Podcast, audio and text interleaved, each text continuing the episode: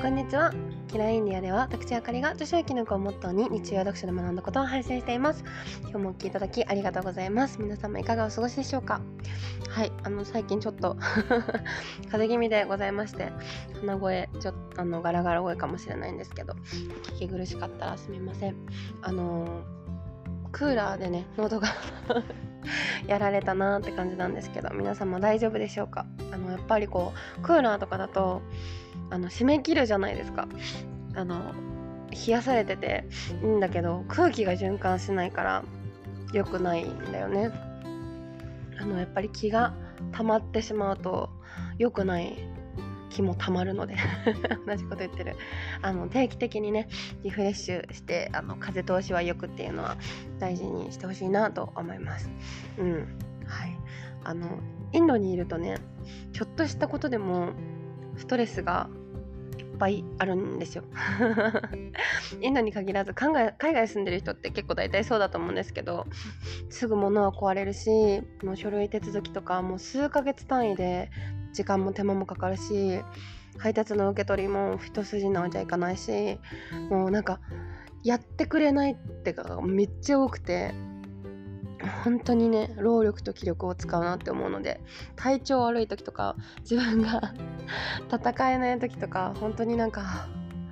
大変だってなります。うん、つくづくね日本ってすごいなって思ってであの海外の理不尽さになれると日本でクレームを言ってる人とか見ると「えー、みたいな「こんなに恵まれてるのに何が気に入らないの?」って思って びっくりしたりしますね。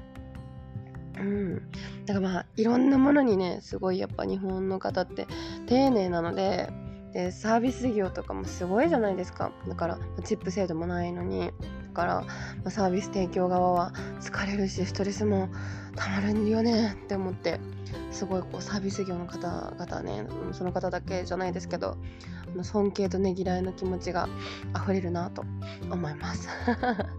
はい。今日はですね相手を憎むより自分が上がるという自分が上がれという話をしたいなと思います。私すごいねこの言葉好きなんですけど人生にねこんなに生きてたら1回や2回許せないことって あると思うんですよ。もう本当に許せないみたいな。うんあるよね。で絶対復習してやるみたいなことも人によってはあると思うんですよ、男女関係のもつれとか もう同性でこんなもう絶対許せないとか、ま、上司にひどいことされたとかいろいろねな形でもう許せないみたいなことってあると思うんですけど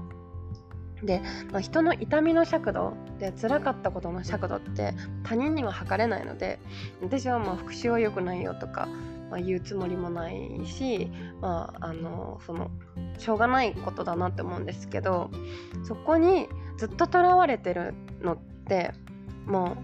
うめちゃめちゃもったいないなとは思っててあのせっかく自分の人生1回しかない人生だけどもう殺したいほど憎いみたいなもう許せないわみたいな相手を中心に回ってしまう気がしてその憎しみにとらわれてるとね。その人こんなに自分の人生の中で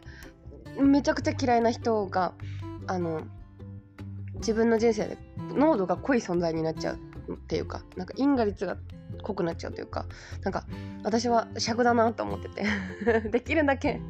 自分の人生の中でも薄薄い存在にしたいなみたいなこんなこと忘れたいなみたいに思う派なのでできるだけこう早めに取り除きたいなっていう派なので、うんあのー、できるだけもう遠くに離れるっていう、まあ、災害にあったと思うと思ってできるだけ遠くに離れるという対処法を取るタイプなんですけど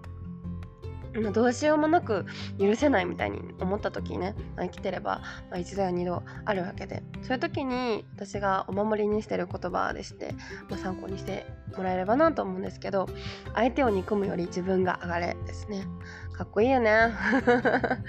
あの元彼に与えられたトラウマとかもう